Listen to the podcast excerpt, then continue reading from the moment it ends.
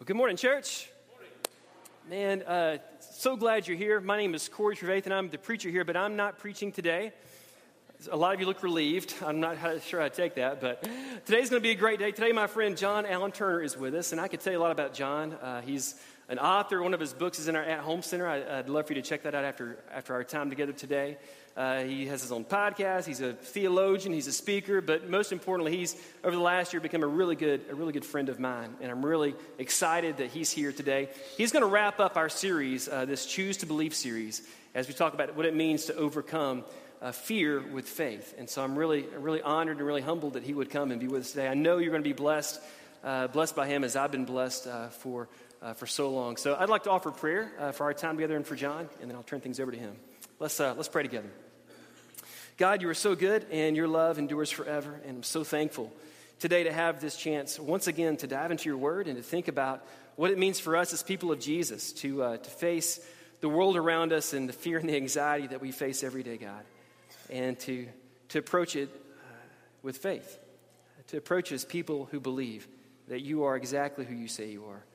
And because of that, God, we know it changes everything. Father, may it change everything about us. God bless, bless John as he speaks to us, Father. Just pour your spirit through him. God, open our hearts and our, our ears, our lives to, to receive a word from you today. God, I pray this in the name of your Son. Amen. John? In the summer of 2014, I was sitting in my office and I got that call, that phone call that uh, no one wants to get. I picked up the phone, which is a little bit unusual because if I don't recognize the number, I don't usually pick it up. And I didn't recognize the number, but I picked it up anyway. And on the other end of the phone was, I don't know what her name was now, Sherry. Let's call her Sherry. Hi, Mr. Turner. This is Sherry calling you from Dr. French's office. And he would like for you to come in and discuss the results of your recent tests. As some of you have probably gotten that phone call before. Some of you know someone who's gotten that phone call before. I said to her, Sherry, I've watched enough television to know that uh, nothing good is going to happen now, is it? And she said, I can't really get into that. Dr. French just wants to know when you can come in and discuss the results of your test. And so I did schedule a time to go in and discuss the results of that test, and uh, I was diagnosed with esophageal cancer, which has an 85% mortality rate in the first three years. I know that because WebMD told me that. and uh, for the next 48 hours, I was a basket case. I had no idea what I was in store for. I had no idea what I was going to endure. I had no idea what the path forward was going to look like. I can tell you this um, I love DJ's uh, worship leading, and I love singing with you guys, and I can't do it. I just literally physically can't. My throat hasn't recuperated enough yet where I can really sing in the full throated manner that I love to do. But I stand here before you um, cancer free for the last six months. And um, we did an experiment. Oh, you can go, yeah. That's, that's kind. Um, we did some experimental treatments and they were pretty difficult and, uh, and yet they, they managed to work and so, uh, so i know what it's like to, uh, to be living on borrowed time to be playing with house money uh, i know what it's like to stand in front of you and say i should statistically not be here anymore and yet i am now, as I was going through all of those treatments and going through all of the uh, uh, recuperation time, uh, in the midst of all of that, um, my marriage completely unraveled. And took me completely by surprise. I had no idea that was going to happen, but I've come to find out that that's not an uncommon thing, that the divorce rate among uh, cancer patients is alarmingly high. And, um, and so in the summer of 2014, my entire life imploded. And I remember on a hot summer night, I was staying with my sister and my brother in law, and I was sleeping in their guest bedroom. And as trite as this sounds, I got out a sheet of paper and I wrote out a bucket list. You ever done that? Things you want to do before you kick the bucket. I wrote down a list of things that I wanted to do because I didn't know how much more time I was going to have, and I wanted to make the most of it. It's weird. Um, when you feel death stalking you, so many things fall away. So many things that mattered so much to you just evaporate. Success, reputation, security, wealth, comfort, ease, they mean nothing. And you're left in that moment with what you really believe, what your life has been built on. And we spend most of our lives pretending like that moment is not going to come. But, to quote uh, Shaw, the uh, mortality rate is still an impressive 100%. Death comes for one out of every one person. And your day will come. And at the risk of sounding like a 1970s personal evangelist who may have knocked on your door on a Saturday morning, if you were to die tonight, if that were to come for you, what would your last message be? People who know that death is approaching uh, feel this urge to leave a message. Uh, you'll hear about um, passengers on airlines that are going down. The, the, first thing they want to do is send a text message to somebody or leave a voicemail.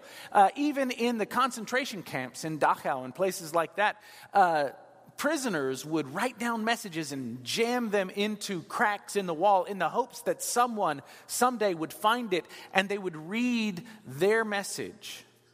Very few people know they're about to die. But when you do know that, you want to reach out and leave some parting words. In Daniel chapter 3, we encounter three young men. Uh, three young men who are men of great promise. Uh, men who had risen to positions of prominence in uh, the world's most powerful nation. They were full of hopes and full of dreams. And again, usually when people know they're going to die, there's nothing they can do about it. You're stuck in that airplane. You're trapped in that concentration camp, down in that coal mine, or in a submarine, or in some situation where you know there is nothing you can do about it. The amazing thing about these three young men in Daniel chapter 3 is they could have done something to stop it. Death was not inevitable for them, they could have escaped, but they chose not to. In Daniel chapter 3, beginning in verse 1, we read about King Nebuchadnezzar and that he made a, an image of gold 60 cubits high and six cubits wide. Now, just for reference, any of you ever been to Tulsa? You've been to Tulsa, you've seen the big, um, the golden driller that big statue of the, the, the, oil man there, that's about 75 feet high. This statue would have been close to 90 feet high. So it's larger than the Golden Driller. Not quite as large, not quite as tall as the Statue of Liberty, but that just gives you a little frame of reference. And he set it up in the plain of Dura in the province of Babylon. He then summoned the satraps, prefects, governors, advisors, treasurers, judges, magistrates, and all the other provincial officials to come to the dedication of the image he had set up. So the satraps, prefects, governors, advisors, treasurers, judges, magistrates, and all the other provincial officials assembled for the dedication of the image that King Nebuchadnezzar had set up, and they stood before it. Then the herald loudly proclaimed, Nations and peoples of every language, this is what you're commanded to do. As soon as you hear the sound of the horn, flute, zither, lyre, harp, pipe, and all other kinds of music, this guy loves lists. Doesn't you notice that? Uh, as soon as you hear all that, you must fall down and worship the image of gold that King Nebuchadnezzar set up. Whoever does not fall down and worship will be immediately thrown into a blazing furnace. Therefore, as soon as they heard the sound of the horn, flute, zither, harp, and all kinds of music, all the nations and peoples of every language fell down and worshiped the image of gold that King Nebuchadnezzar had set up. At this time, some astrologers came forward and denounced the Jews. They said to King Nebuchadnezzar, May the king live forever. Your majesty has issued a decree that everyone who hears the sound of the horn, flute, zither, lyre, harp, pipe, and all kinds of music must fall down and worship the image of gold, and that whoever does not fall down and worship will be thrown into a blazing furnace. But there are some Jews whom you have set over the affairs of the province of Babylon Shadrach, Meshach, and Abednego, who pay no attention to you, your majesty. They neither serve your gods nor worship the image of gold you've set up. Furious with rage, Nebuchadnezzar summoned Shadrach, Meshach, and Abednego. So these men were brought before the king, and Nebuchadnezzar said to them, Is it true, Shadrach, Meshach, and Abednego, that you do not serve my gods or worship the image of gold I have set up? Now, when you hear the sound of the horn, flute, zither, lyre, harp, pipe, and all kinds of music, if you're ready to fall down and worship the image I made, very good. But if you don't worship it, you will be thrown immediately into a blazing furnace. Then what God will be able to rescue you from my hand? Shadrach, Meshach, and Abednego replied to him, King Nebuchadnezzar, we do not need to defend ourselves before you in this matter. If we are thrown into the blazing furnace, the God we serve is able to deliver us from it, and he will deliver us from your majesty's hand. But even if he does not, if you're an underliner, that may be a thing for you to underline there. We want you to know, your majesty, that we will not serve your gods or worship the image of gold you have set up. You know, he kind of tries to talk them out of it. He'd given this decree that if you don't do it, immediately you're thrown into the furnace. They bring him before him and he goes, Is it true? And they go, Yeah, it's true. And he goes, Okay, I'll give you one more shot at this. Just to make sure you're paying attention, just to make sure you know that I mean business. He tries to talk them out of it, but they refuse to listen. So, verse 19 Nebuchadnezzar was furious with Shadrach, Meshach, and Abednego, and his attitude toward them changed. He ordered the furnace heated seven times hotter than usual. Seven is Bible code for a lot. Right? Doesn't mean that like he's got a temperature gauge and he's like, it's 100 degrees, make it 700 degrees. Like he's not measuring it. He just, it just means a lot, okay? And so think about what they're facing. I don't know if you've ever burned yourself, but I used to do uh, youth ministry. I used to be in student ministry, and I, I did youth ministry in California. And uh, in California, uh, every youth group, it's almost like it's required by law. You have to do a ski retreat.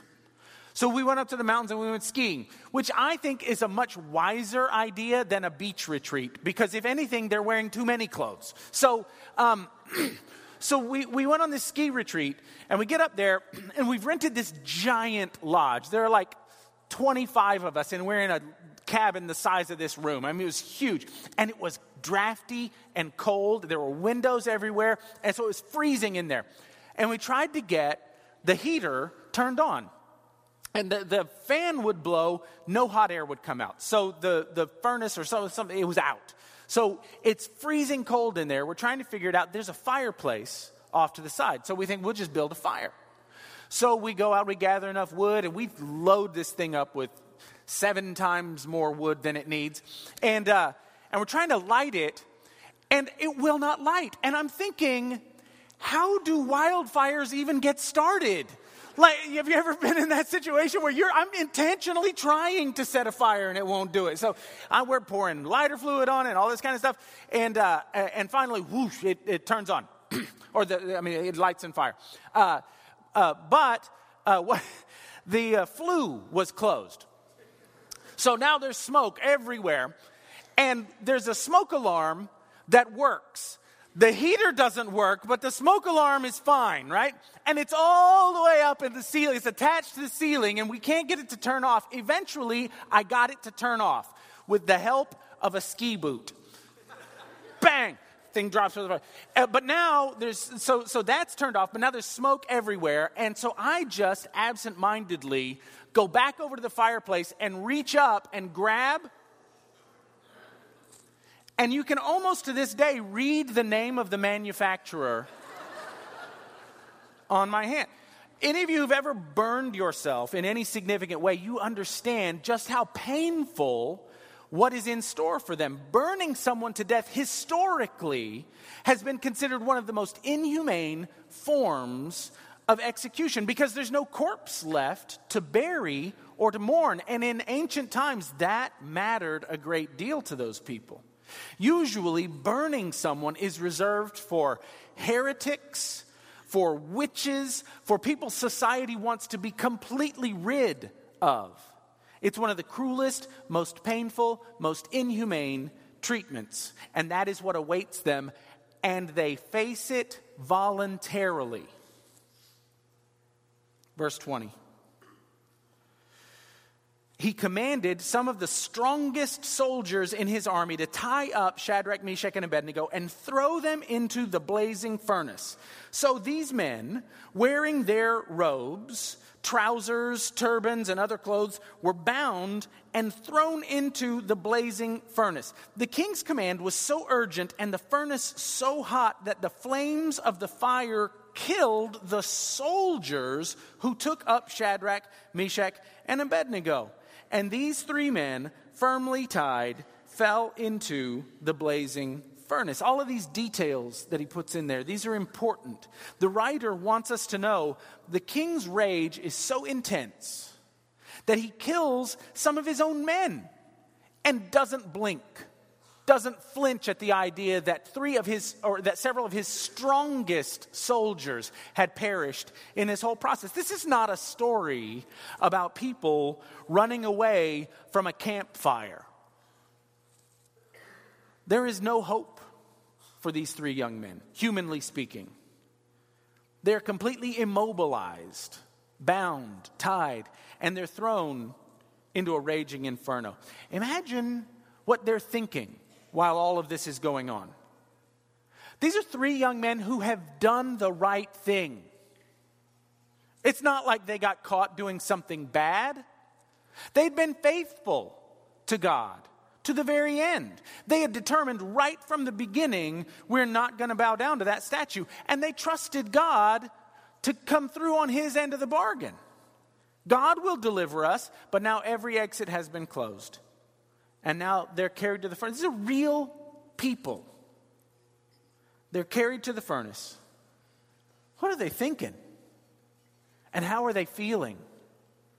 Are they afraid? Are they disappointed? They can feel the heat.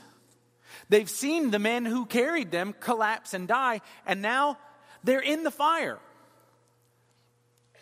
Last Christmas, uh, I was invited to a Christmas party with uh, my daughters, and, uh, and it was a, a bad sweater party. Have you guys ever do those, bad Christmas sweater parties? Oh, they're hysterical. So everyone wears the worst Christmas sweater you can find, and let me tell you, you can find some bad Christmas sweaters. We decided to make ours. And so we had all we had these sweatshirts out, and we had all these uh, uh, crafting elements. I, I, I actually went to a Hobby Lobby, which is not a guy-friendly zone. I took my daughters to a Hobby Lobby to get all the accoutrements we would need to create these uh, horrible Christmas sweaters.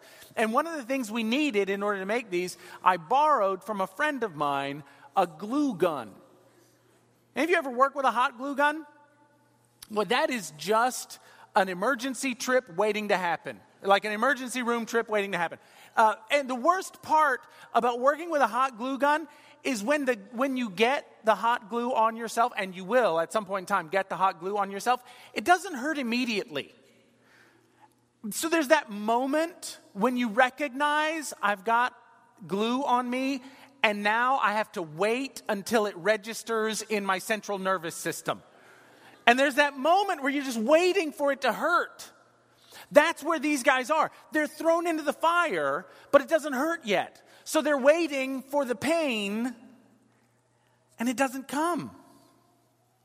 They don't suffocate, they don't feel any different. There are no burns, nothing. They're not even tied up anymore. They're walking around in there. Look at verse 24. King Nebuchadnezzar leaped to his feet in amazement, asked his advisors, Weren't there three men we tied up and threw in there? And they replied, Certainly, Your Majesty. He said, Look, I see four men walking around in the fire, unbound and unharmed. And the fourth looks like a son of the gods. Now there's a fourth member of the furnace club, and he's unharmed as well.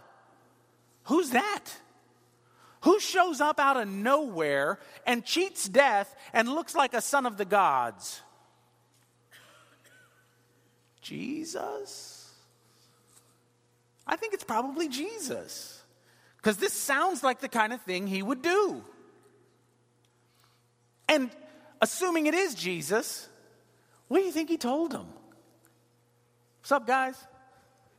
Hey, man, good to see you. Shadrach, Meshach, Abednego. Hey, I wanted to tell you, Dad's really proud of you. Good job, guys. Hey, we've been watching this whole thing unfold. Excellent work. What do you think they said to him? Uh, nice to meet you. thanks. You think they said thanks? Did they pour out their gratitude? You know what's ironic is they were there because they had withheld their worship, and now they end up worshiping like they never have before. Know, the thing that meant the end of life as they knew it turned out to be the greatest thing that ever happened to them. Because the furnace turns out to be the place where you meet God in a way you never will anywhere else. And I'm standing here in person as a witness to that truth. Because I begged God to deliver me from the furnace. And instead, God met me in the furnace. I wanted a way out. And sometimes the only way out is through. And Jesus said to me what he said to them, what he is saying to some of you today. It's okay. I'll meet you in the furnace. Sometimes, as a follower of Jesus, you're going to end up someplace dangerous, scary, painful. And sometimes that's going to come as a direct consequence of following Jesus. And sometimes it just comes because we live in a world that is not yet the way God intends for it to be. But for followers of Jesus, the furnace turns out to be the place where Jesus is. And that, ironically enough, makes the furnace the safest place in the universe you could ever go. Verse 26. Nebuchadnezzar approached the opening of the blazing furnace and he shouted, Shadrach, Meshach, and Abednego, servants of the Most High God, come out, come here. You think they were like, no, we're good. We're just going to stay here. You know, it's better in here than it is out there. Uh, so Shadrach, Meshach, and Abednego came out of the fire, and the satraps, prefects, governors, and royal advisors crowded around them. They saw the fire had not harmed their bodies, nor was a hair of their heads singed. Their robes were not scorched. There was no smell of fire on them. God doesn't just protect them, He protects their clothes. Nebuchadnezzar said, Praise be to the God of Shadrach, Meshach, and Abednego, who has sent his angel and rescued his servants. They trusted in him and defied the king's command and were willing to give up their lives rather than serve or worship any god except their own. This is, this is King Nebuchadnezzar saying this. He killed his own soldiers and didn't care about them. And now he congratulates these three young guys for having the audacity to defy his authority. Something is going on in Nebuchadnezzar.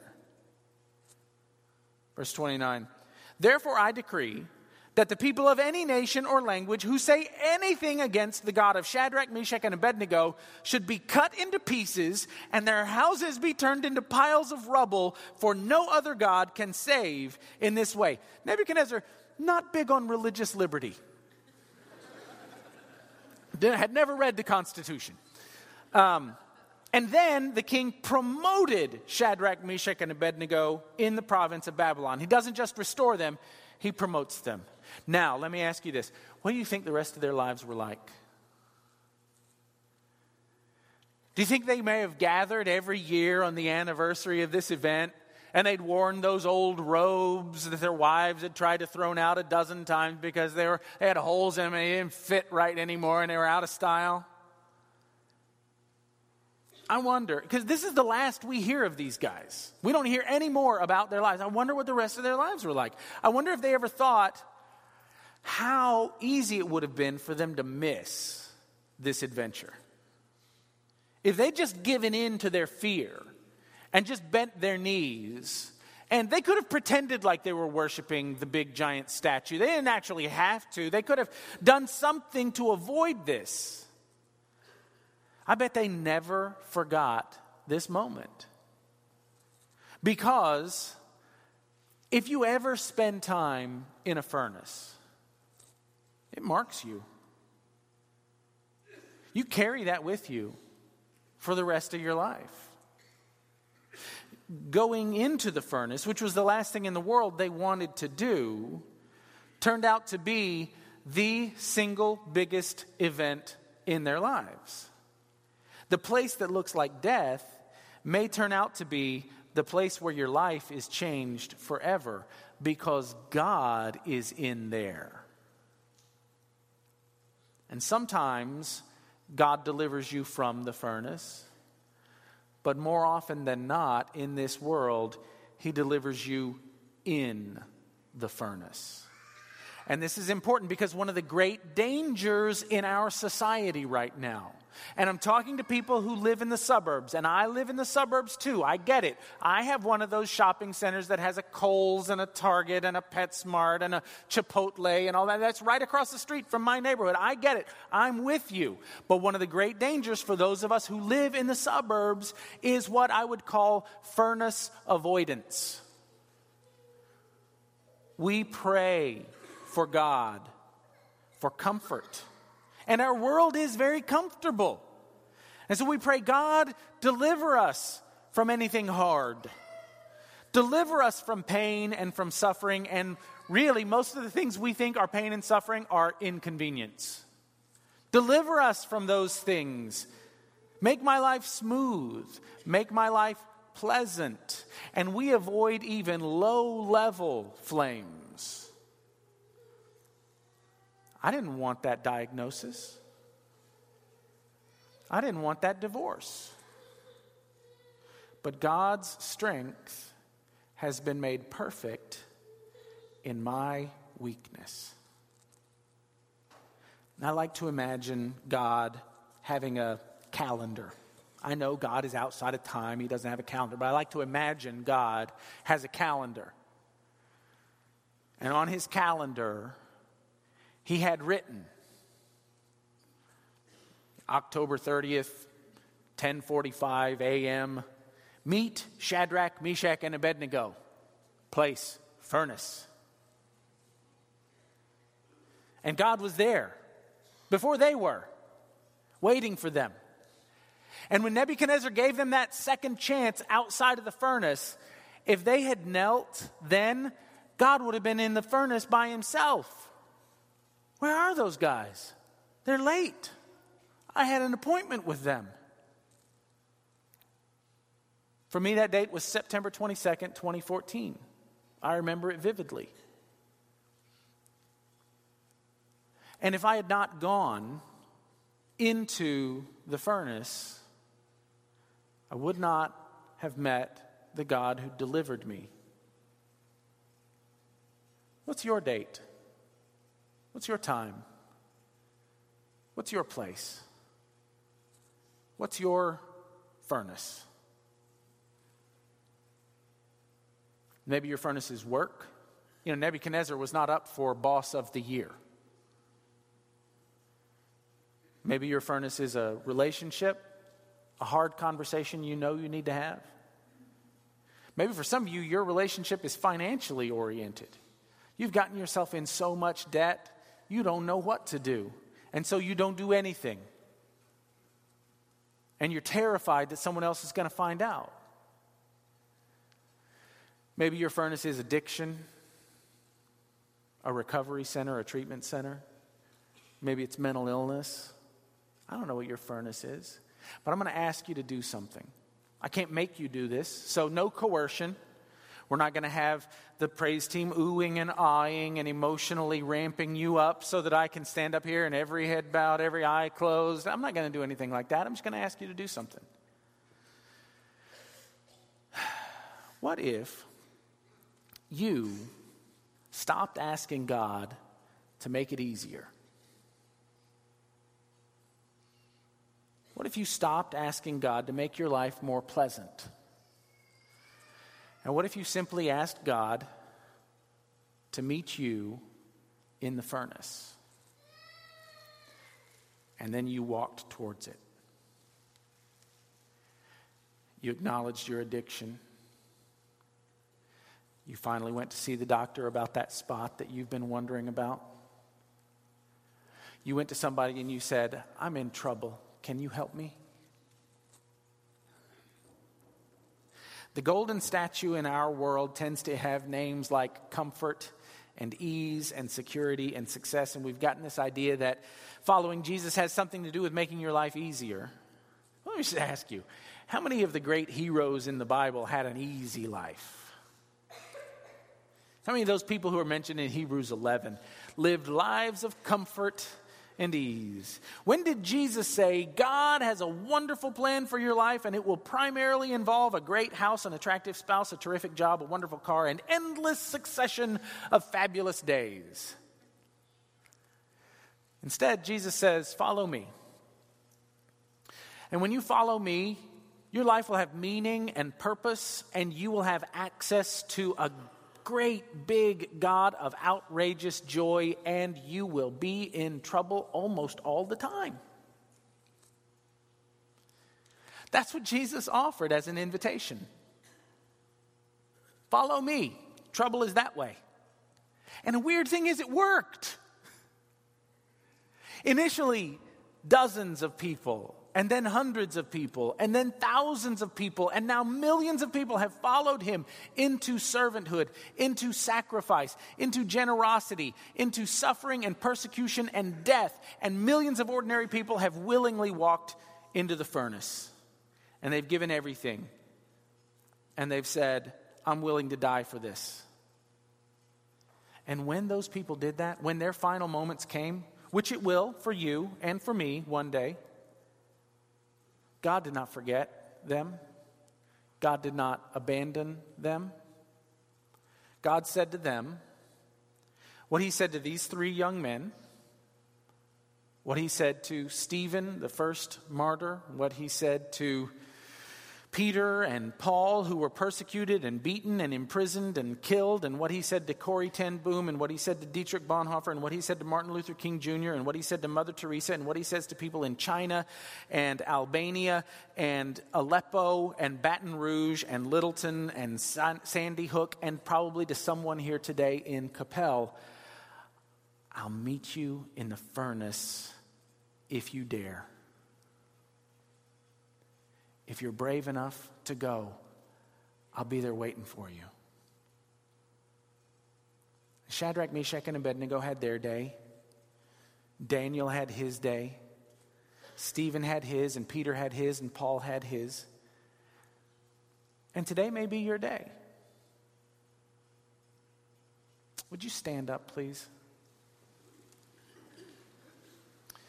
The uh, shepherds of this congregation are willing and ready to pray with and for those of you who are ready to say, Today's my day. I'm facing a furnace, and I don't know what is going to happen when I step into it. And I thought maybe there was a way out, but now I'm recognizing the only way out is through. I don't know what furnace you're facing. I just know who will meet you there. And we sang just a few minutes ago God, whatever comes my way, I'll trust you. And we tend to think that means even if somebody cuts me off in traffic. But it may be a bad report from the doctor. It may be a child who looks at you and spits in your face and walks away. It may be a severed relationship. It may be a financial hardship. God, whatever comes my way, we sang, I know who goes before me, I know who stands behind. We said, The one who reigns forever, oh, he's a friend of mine. The God of angel armies is always by my side. These are things that we sat here and sang, and, and we never give much thought to what the implications of that might be. We're going to sing a song, and the shepherds are going to circulate among you, and they're willing to pray with and for you. I don't know what furnace you face, but I know who will meet you there.